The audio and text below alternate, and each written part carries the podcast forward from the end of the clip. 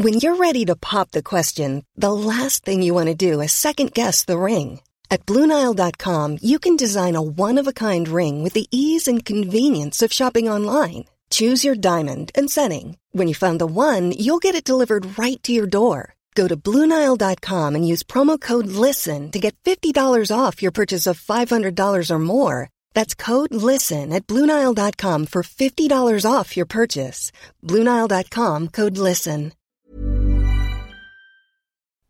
Never Strays Far is brought to you by Chapter 3 and the Roadbook Cycling's definitive almanac. You can buy the very few remaining 2018 and 2019 first editions as a special bundle price for just £55 by visiting www.theroadbook.co.uk. And if you enter the discount code CLASSIC, we'll throw in a free musette and they're very beautiful, worth £7.50 with every order and Chapter 3, the brand I created, founded in uh, 2015. And it's uh, something that I've uh, always wanted to do is bring to cycling a, a, more creative individual style that isn't just based on one discipline, but multi-disciplines. And we're on the journey, and I hope you'll join us. Go to chapter3.com and see what we've got. Uh, there are lots of stories, there's products, there's uh, everything we hope that will help you find your next chapter in cycling.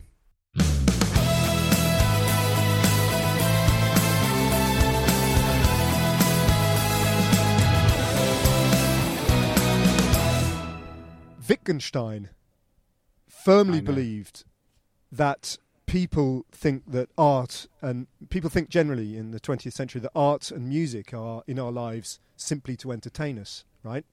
Um, but as I understand it, he, he would contend that they are not there simply to entertain, they are there to educate and to advance culture. Uh, he said that about art and music. I, I have no idea, frankly, what Wittgenstein's relationship to professional road racing was, or cycling. Um, although I understand when he lived in Cambridge, he did used to ride his bike around. Um, but I would put into the same, ca- having witnessed today's race, David, I would put into the same category as art and music. I would put cycling. It's there to entertain, but it's there to educate. And you learn so much from a bike race like today about all sorts, so psychology, human nature, frailty, ambition, desire, um, you know the, the the the vim and vigor of youth and the upward trajectory and the, the the grisly experience of age. It was all on display today. Yeah, I agree. I mean, I I think uh, that concept of philosophy and the idea that what separates us uh, from animals and from barbarians is an appreciation of uh, art and so we then project it very quickly into this idea that it's snobbery, it's pretentious, it's upper class, middle class, it's wealth. But no, you can do it wherever you are, and it's it offers you a vehicle out of the norm, out to just be yourself, find your place, and uh, also regards bike racing, as you just said, the reason you and I love it so much is because we find all those different stories, those narratives, so whenever you see somebody being dropped, it's there's a story behind that. Whenever you see somebody attacking, there's a story behind that. Whenever you see somebody working on the front, there's a story why they're doing that. It's a there's a very it's a very narrative based sport, and it's it to a certain degree. It's a I often use the term soap opera, but maybe it is uh, more akin to art. And even when there isn't a story, that's a story. Some of our yeah. favourite moments of commentating have been Do you remember when Astana got on the front? I can't remember which race it was. It was it on the tour, and they just rode off the front in the middle of the race on a sort of category two climb for no apparent reason. And once they'd done that, they looked around and collectively thought, "Why did we do that?" it's like we made a terrible mistake. I've always got this. Uh, this I, uh, I think uh, uh, you know this, uh, but our listeners, only a minority of our listeners will know this story. Is that when I was on Saunier Duval, which is my comeback team after my ban, um, we had some good riders on there. One of them was Gilberto Simoni, who was an old school Italian rider who won the Giro. And uh, we were in the, the final week of the Tour de France, and it was the final Saturday, so the penultimate day. And we'd done nothing the whole race. Uh, I'd been in some moves trying, and he hadn't lived up to expectations. And then all of a sudden, I was in the peloton watching, and then all of a sudden, my team was on the front riding this yellow team, Saunier Duval, and even Gilberto Simoni. Uh, Tour Giro d'Italia winner was on the front, and I rode up and I was like, "What are we doing, Gibo?"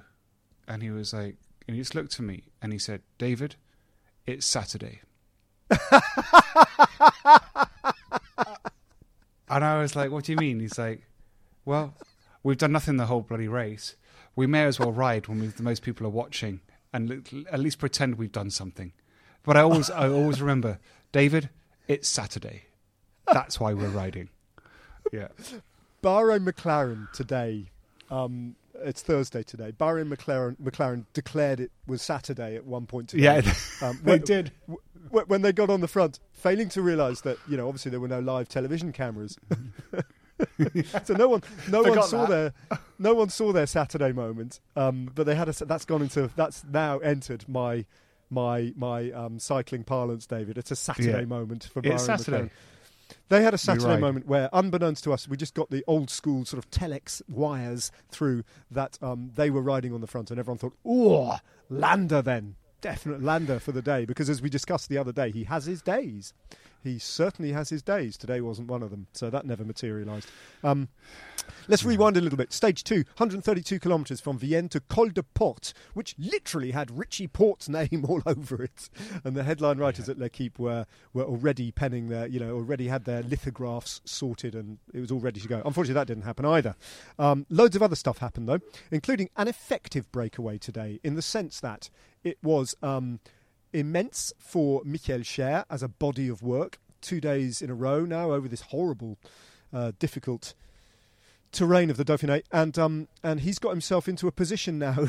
I wonder if you ever found yourself in this position, David, in a, in a stage race where two or three days in you think, oh, okay, uh, I've got to go for the King of the Mountains jersey seriously now. Did you ever? Because it must be like yeah. you must think, oh, why, why have I, I done I this? can, uh, I can tell you exactly when it's happened. Uh, the first time it happened to me was 1999 at the Volta Valenciana, and I, I found myself with the the Mountains jersey after a, a long crazy attack on the first day, which was provoked by Lance Armstrong. Uh, because we were friends back then, and he was on US Post, and it was his first race back. And we were in the bunch, and uh, we were going on this first climb, and we were chatting away, and I was like, "Wow, I feel, I'm feeling really good today," and he was like, "Well, just go and attack then," and I was like, "Screw it," and I attacked, I just ripped the whole race to pieces, and I en- ended up spending 120 kilometers off the front, won all the mountains points. But then I had the biggest crash of my life uh, about 25 kilometers from the finish because I was off the front. But I had three minutes. I totally ripped the whole peloton to pieces. And I was coming around a switchback, and Graham Watson, the very uh, renowned photographer, was nearby. And I flipped the barrier and went down a ravine and lost my bike and got back on and then ended up getting caught and all these different things. But I found myself with the mountains jersey for the next five days.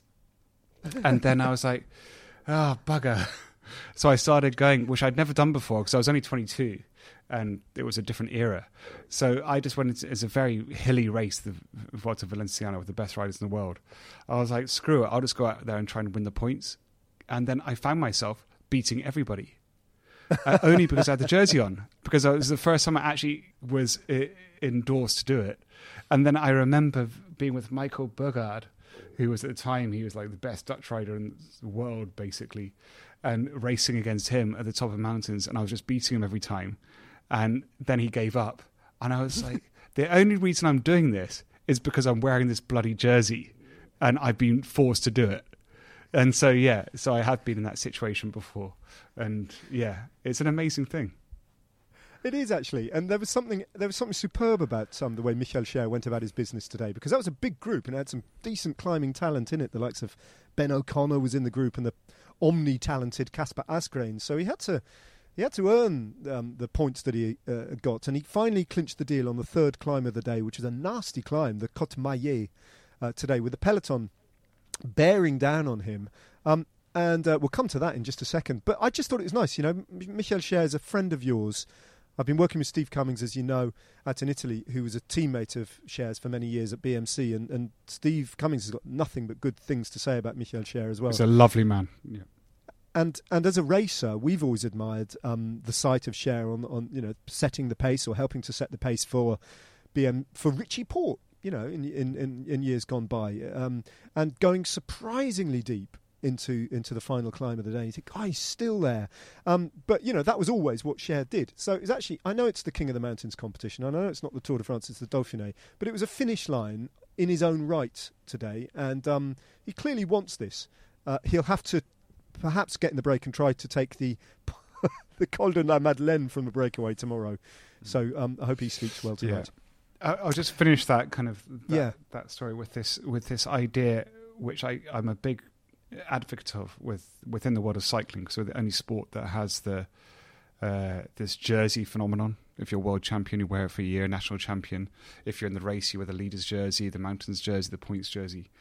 And so there, there is. I uh, going back to the philosophy. We started with philosophy, and as a philosophy I have about cycling, is that the wonderful thing is, you, the jersey wears you.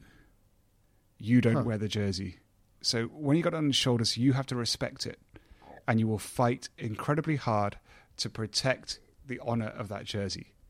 And it's uh, my dad was a fighter. It was a in the Royal Air Force. And he told me about fighter pilots and uh, Spitfire pilots, and he said the the greatest stories were the best pilots. They'd get in and they'd strap in, and they felt like they wore the plane, and then mm. they had to do the best for the plane rather than the plane was looking after them. And I think that's very much what a jersey in a in a bike race feels like, and that's what Schär's doing.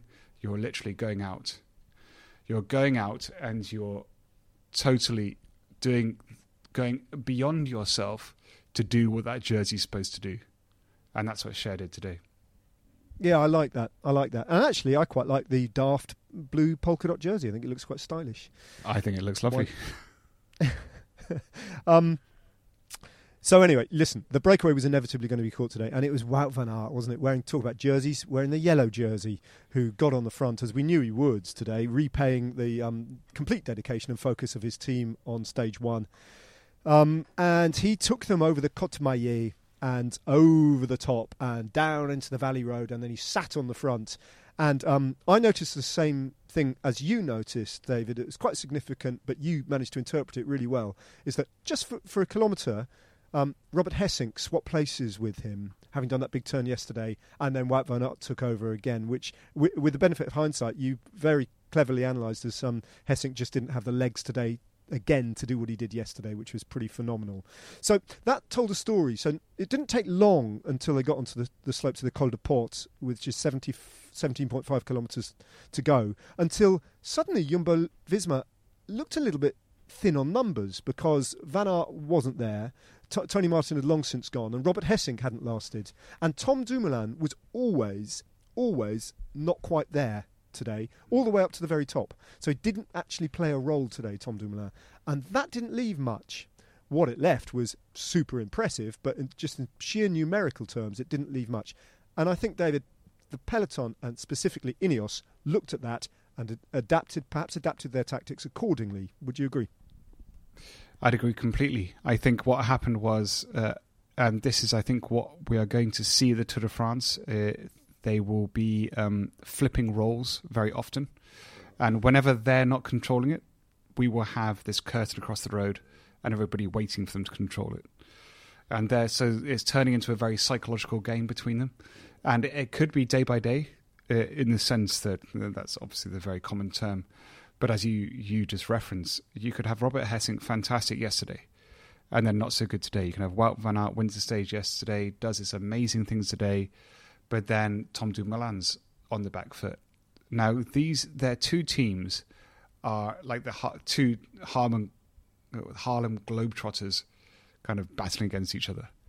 Now we're in a very human, I think, a very human era of our sport in the sense that we we will see frailty regularly, but because those teams have such deep uh, pockets and have built such great arsenal of, of, of riders and the whole thing, it does mean the whole peloton is now going to be watching those teams and how they act, and that's not to say they're invincible or uh, or weak, because Team Ineos did everything right today.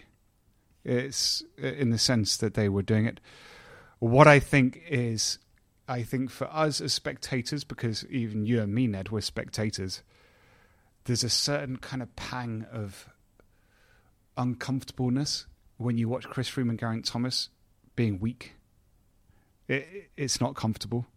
And Egan Bernal's there, but he needs that whole setup.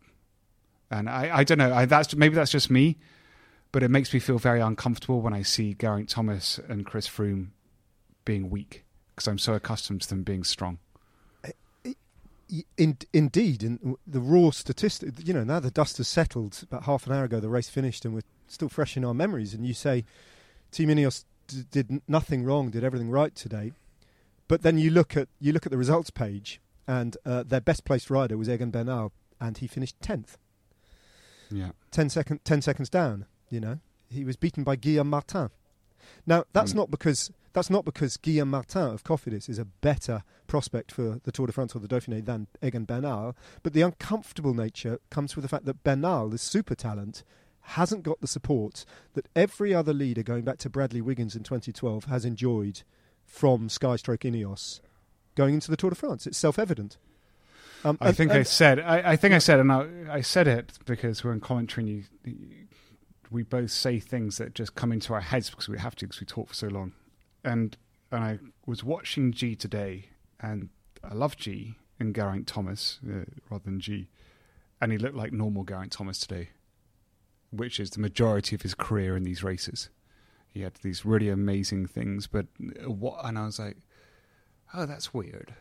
This is kind of that's exactly kind of this is the behavioural pattern uh, of Geraint Thomas and what I would expect of him, and I don't know whether that's everybody else has raised their game or something's happened there. I I genuinely don't understand, and and it's there's a normalization that's going on across the whole peloton for one reason or another. I think actually everybody's got up to their level, and everybody's kind of got good. Am I reading too much into this, David? But Egan Bernal, like Nairo Quintana, actually, and all the Colombians. Uh, by the way, Sergio Higuita had a big tumble today, which is a big mm. shame. But Danny Martinez finished well.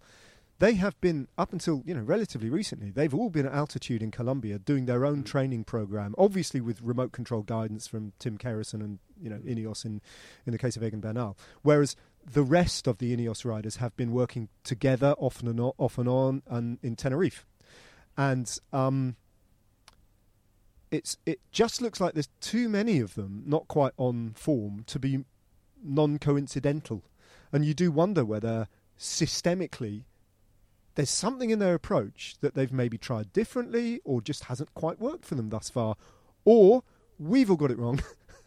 and they're playing some some long game that's going to evolve into the third week of the Tour de France. So the thing is, I don't doubt them because this is where they're brilliant. Um, my sister Dave Brailsford, the the kind of the, the, people who run that team, they will now see this not as a uh, they'll see this as a challenge, and they'll now find a way because what they design that they design everything about uh, winning, and so they, I would wouldn't be surprised. What will make this Tour de France so fascinating is even if they're underpowered because of one fault or another they'll do a tactical play that will be amazing that could still win them the race because they will do most multifaceted ways because that's what's so clever about them.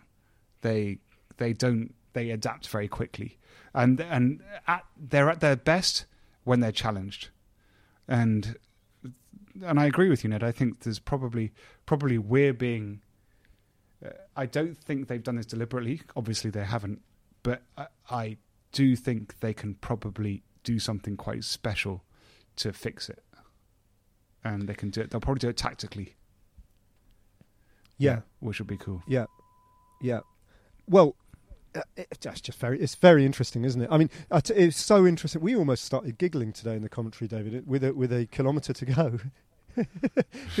The, you know, there's there's this move for there's this slightly disappointing, you know, modern cycling move for squad numbers, so that every rider has a, a, a number that they keep throughout the season. Sod that, because the great thing about the Flamme Rouge today was it was all the number ones, wasn't it? How many teams have we got here? You know, twenty teams. Um, there were virtually 20 number ones there, um, with the exception of Sepp Kuss, who was the only domestique left. And it was brilliant because none of them are really, you know, there wasn't, for example, an Alejandro Valverde there, and there wasn't a Julian Alaphilippe there who you knew would pump the rest in a sprint. So they were all kind of climby types who only seldom, very seldom come to the top of a mountain normally on their own, but you know, only seldom come in a group that they have to contest with three or four. This was like a dozen. it was absolutely great. And Roglic did a masterful thing. It just was 600 meters to go, where he just looked around and went, "Sod that," and went. But you have to have the legs to back that up. Yeah, I mean, I agree, and it, the number thing I, I, it does make sense uh, if we're going to Americanize and and you know, so you're, you're a great fan of football and you're writing a book about football and have been considering it for a long time is the, it's the randomness that makes it special. It's the the idea where, uh, as a pro cyclist, when I came in to my team when I was 19, pro team, the because every team is given, um, so you got the one to nine, 10, 11 to now 19, 21. So it's always each 10 numbers is given to each team. Now to have the number one or the 20, 11 or the 21 or the, tw- or the 31 or the 41 or the 51 or the 61, it means if you got the one at the end of your number, you are leading that team. And you have to spend often many years to get to that point where you get that number one. And that's what makes it so special is that yeah. when, as you said, when you look down and you look at that helicopter shot and you see there's just this bunch of riders with all ones in their backs, you're like, man, now yeah. we've got the game. The game's on now. It's yeah, kind of yeah. It, whereas, uh, whereas if they had a big 23 or 57, uh, it wouldn't be the same because this and this goes back to this idea that I do generally believe where you the jersey wears you, the number wears you. If you've got a one in your back, it means you've earned that. Yeah, yeah, and yeah. And if you wear the jersey, you earned that, and you now have to respect it, uh, rather than just yeah. franchising it all out and Americanizing it.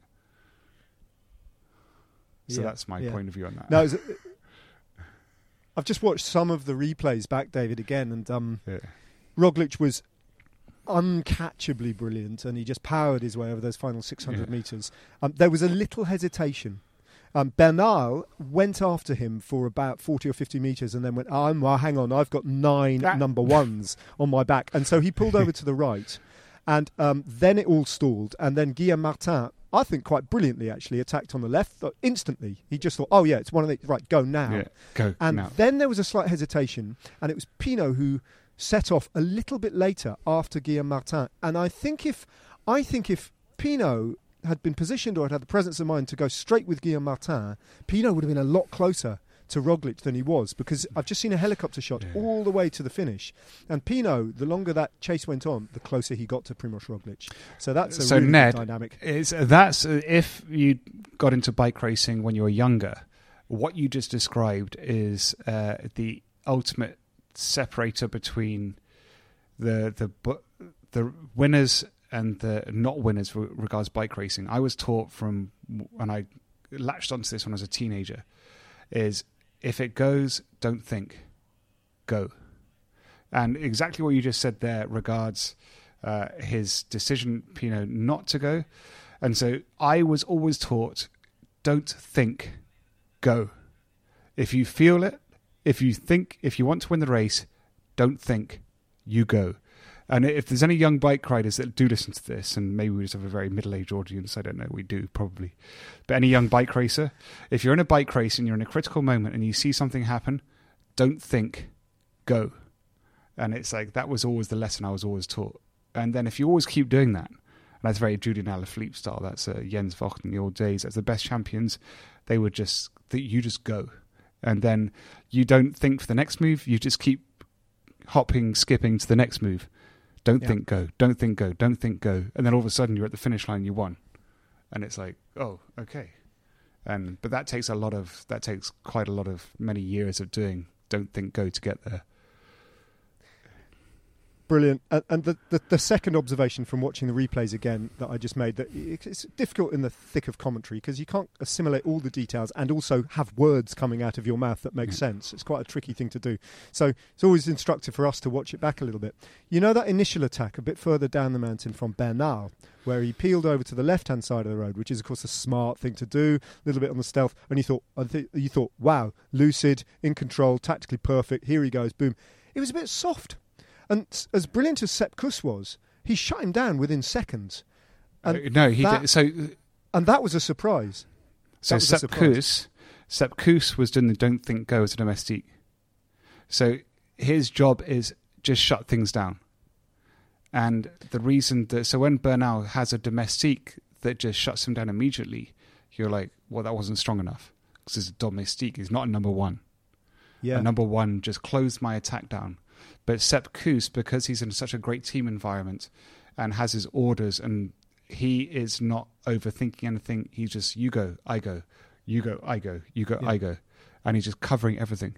And then as a leader, uh, like Egan Bernal, when you have a domestique shut down your attack, all your all your morale has gone, and that's it. You're on the back foot. Very yeah. interesting. I'm sh- uh, well, just it's mouthwatering for the next three days of summit finishes. All this to mm. go. Will Pinot get stronger? Will Bernal recover? And just to round it off, um, since we started this section of racing review, David, with, a, with, a, with, an assessment of Wittgenstein's attitude towards art and culture, let's return to philosophy and tip our hats to Guillaume Martin, who for ages has been riding for Wanty Groupe Gobert and has switched to Cofidis, where Cedric Vasseur has declared that he will finish on the podium at the Tour de France in the coming years. Um, Guillaume Martin, of course, is the philosopher of the poet. Not in any sort of like abstract way, like, you know, this is not a nickname. It's because he's a philosopher. Uh, he's written, uh, you know, he's written a PhD on philosophy and a book called Socrates on a Bicycle. Not available yet in English, although I know someone in America, Bob Roll, who might be working on uh, making an English translation of this. Um, but Le Socrate à vélo is uh, available from you know French bookshops. I'd order it because it's very amusing and very interesting. And I watched him win a stage last year on Mount Etna which was just fantastic because at the Giro di Sicilia, because of course Mount Etna is the seat of the gods, and it was just perfect for him to uh, for to talk about Greek philosophy.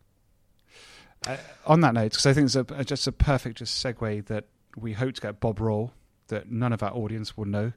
Uh, no, onto this podcast they should, they the next few days. They should know Bob because Bob Roll is the most amazing uh, character. He's Terrif- the equivalent terrifying. to me in uh, in the American NBC commentary world and the national TV. He, he's the co-commentator, the ex-pro yeah. cyclist, but from the 1980s, and uh, ho- hopefully we'll get him on this podcast the next few days.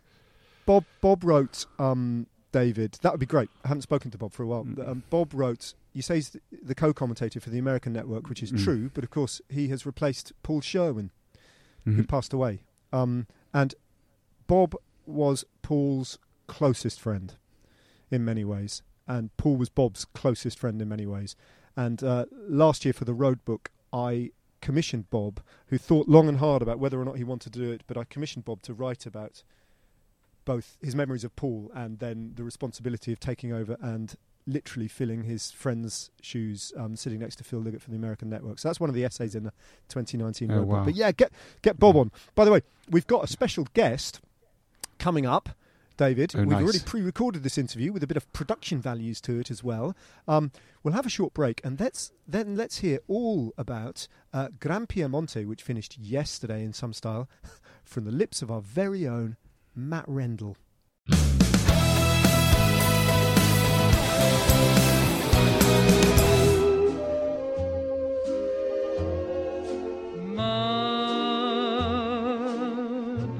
Quando sto vicino a te. Okay, as requested, a, um, a summary uh, or some comments or some colour or a flow of consciousness from uh, the or, well, from the day after the 104th Gran Piemonte. Uh, I'm walking through these amazing vineyards uh, of um, Le Langhe Uh, Le Langhe is uh, an area of uh, the southern part of uh, Piedmont, separated from Il Roero, the next region uh, to the east, uh, by the Tana- Tanaro River um, in the Langhe, uh, the soil is tannin rich and they produce mainly reds. In the Roero, it's much wilder, there's more woods and so on, and the soil is good for whites. And um, I tell you what, if you want to order a bottle of red, you could do worse than go to uh, uh, Giorgio it. That's the father of the rider Matteo Sobrero, who was uh, 23rd yesterday. Um, riding for NTT, one of very, very few Piedmontese riders, really. I think there were something in excess of 20 riders from uh, Lombardy and only a handful, four or five, from uh, Piedmont. I don't know what that tells us, really. But um, in any case, I say the 104th Gran Piemonte. Of course, it's nonsense. First ridden in 1906, but renamed. Um, the Gran Piemonte in the time of Michele Acquarone at RCS, given this ridiculous name like Il Lombardia, when what it really is is the, the Giro di Piemonte, the Tour of Piedmont, and the Tour of uh, Lombardy. I don't know why they have to do this. Anyway, uh, the race itself sounds pretty straightforward. Four breakaway riders, uh, basically Lotto Jumbo Visma chase all the way. Um, they set up George Bennett, who's got two race days of the season when he can uh, race for himself between yesterday and and the end of the year, and that was uh, yesterday and Saturday's in Lombardia, and um, and it came off well. He was fantastic, and he rode Gianni Moscon off his wheel, so that's a sign of um, not just good climbing legs, but a, a good punchy acceleration as well, and uh, held off the chase with the, the brilliant Diego Ulissi, who closed to within oh four feet. Anyway, finished in about the in the same time as George, but George won it convincingly. It was very hot, very humid, great weather for growing uh, red grapes um, towards the hotter uh, part of the spectrum for holding a bike race. Um, but then the heavens unleashed heavy rain.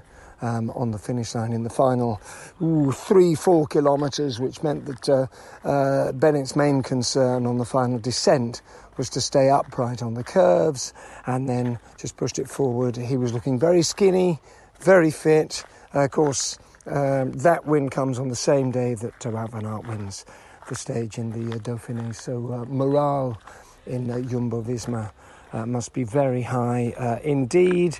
Um, what else? What else can I say? Yeah, Gianni Moscon, the best of the uh, Ineos riders, but not particularly good. Um, oh yeah, Mathieu van der Poel, um, 13th as you know in Strade Bianche, 13th in. Uh, in what's it called? Milano San what? In that thing they had on Saturday, and um, not 13th but third uh, here. So um, yeah, getting getting getting a tad better, getting a tad better. But so far it's the Wout van show, isn't it? Anyway, there we are. That's that's that's all I have to say on that subject.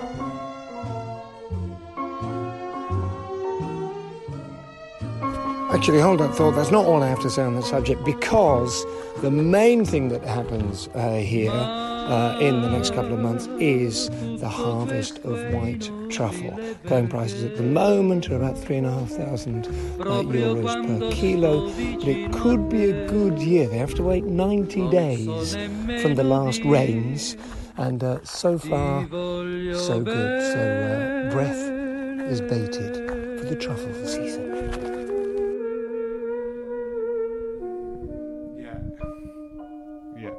I I'm going to say something quite controversial here. I don't like truffle oil or truffles particularly.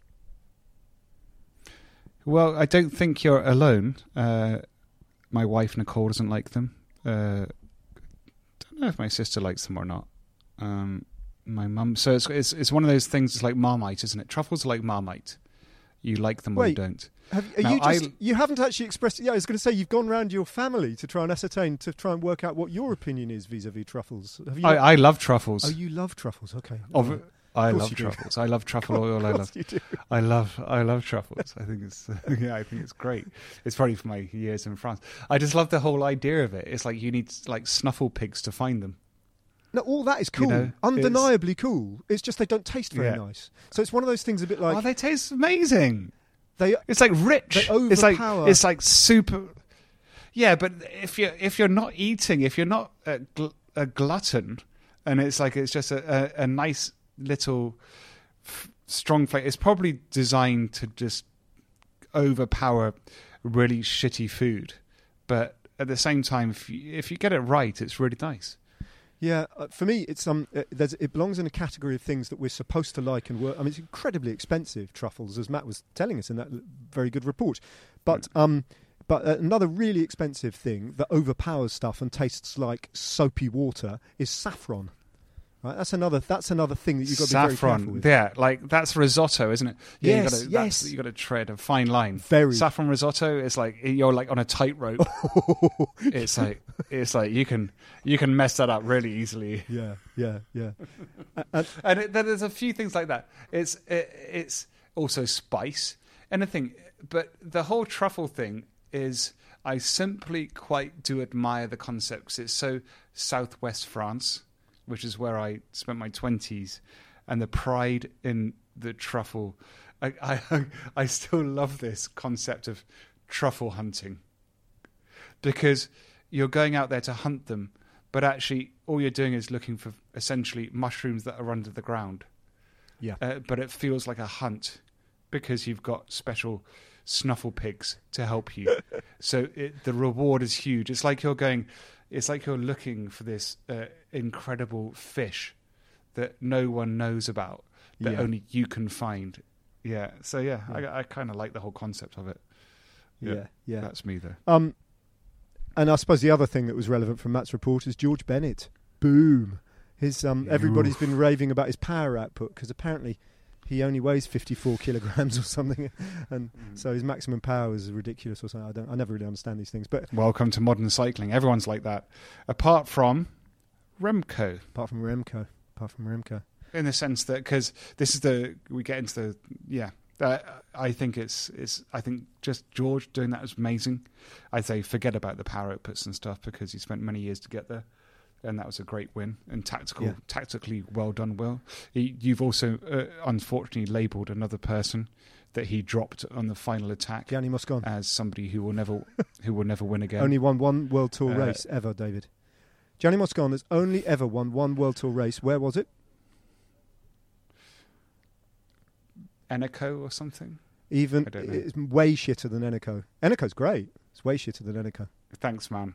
Yeah. Uh, What's the uh, shittest World Tour race? Poland. No, no, no shitter than Poland. It's, it's, no, no, it's, it's Middle East somewhere. Even Is shitter than that. Middle East?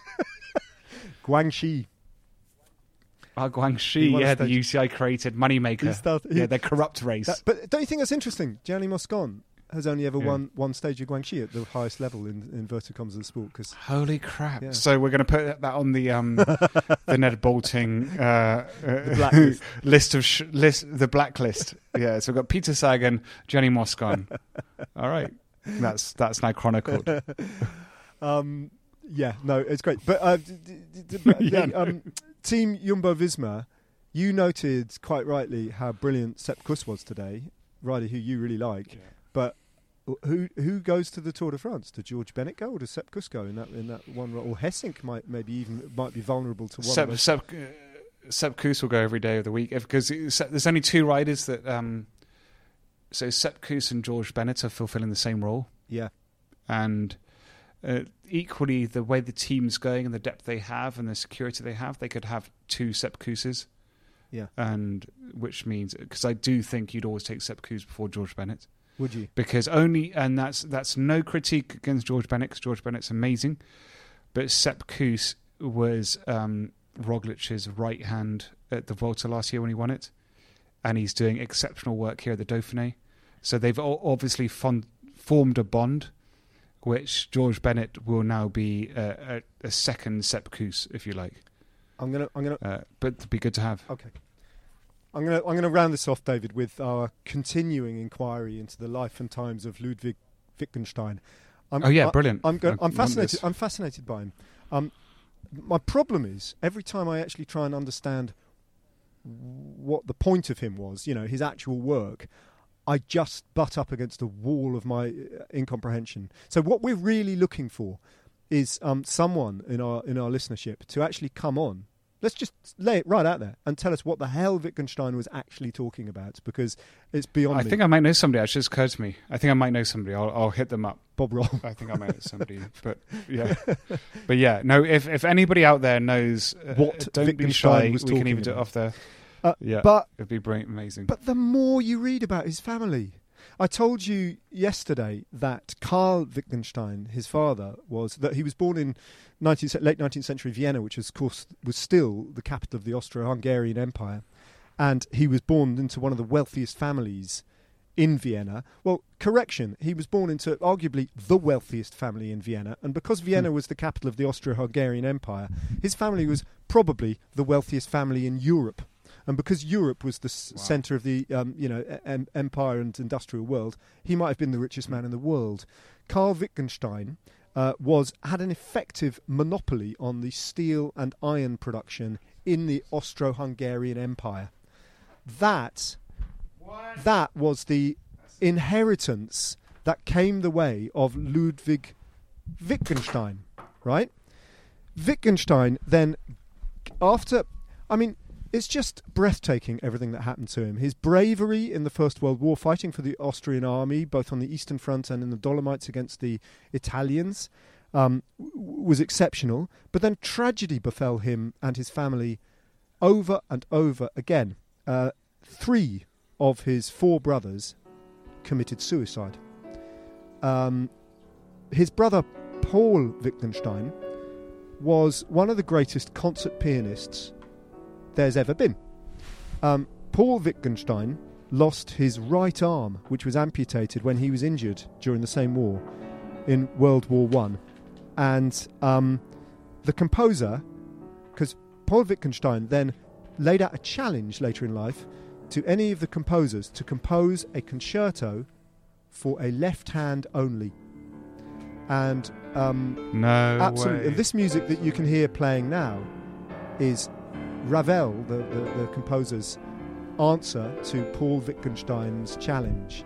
And this that you can hear being played is being played not by Paul Wittgenstein, although he played it himself. This is being played by a, a, a pianist, I'm afraid I don't know who it is, with the left hand only. wow. And that was just so that's just casually. That's that's um. You know what? You, I guess you, I, I guess you've got, but you know what? You got some some choices if you're that wealthy and you, you're that you've given, I suppose, well you are if you've you, you, given that many resources regards uh, advantages and wealth. You either just go and waste it or you do something. Yeah. And it's it's good to hear that maybe Ludwig Wittgenstein tried to do something with all that privilege. Well, he he gave his fortune away. He just gave it away. His slice of it. Gave it to his um, when he was Hmm. himself was contemplating suicide. He gave it to his sisters. Just he he he didn't want any of it. He gave large amounts away initially to the, the great Austrian poets Rainer Maria Rilke and Georg Trakl, Hmm. who also committed suicide. And that seems to be a kind of running theme in, in Wittgenstein's actually quite tragic life. But um, I, I don't think I've been this fascinated about a towering figure like Wittgenstein as I have been by this pure chance coincidence of seeing this blue plaque at Guy's Hospital a couple of days ago. It's Yeah. a real journey. But It's, it's amazing. Yeah. Yeah. it's amazing. It's, uh, I find it fascinating because Wittgenstein, is, as I said, is somebody that I encountered when I was younger, and but uh, when I was dancing between these things, but I didn't know any of that. No. And it's uh, it's uh, it's one of those narratives that just left leaves you haunted. Yep. About who the person was. Yeah. Very interesting. and his last words, and let this be the last words of today's podcast. We'll go out on this. The last words of Ludwig Wittgenstein. Tell them I've had a wonderful life.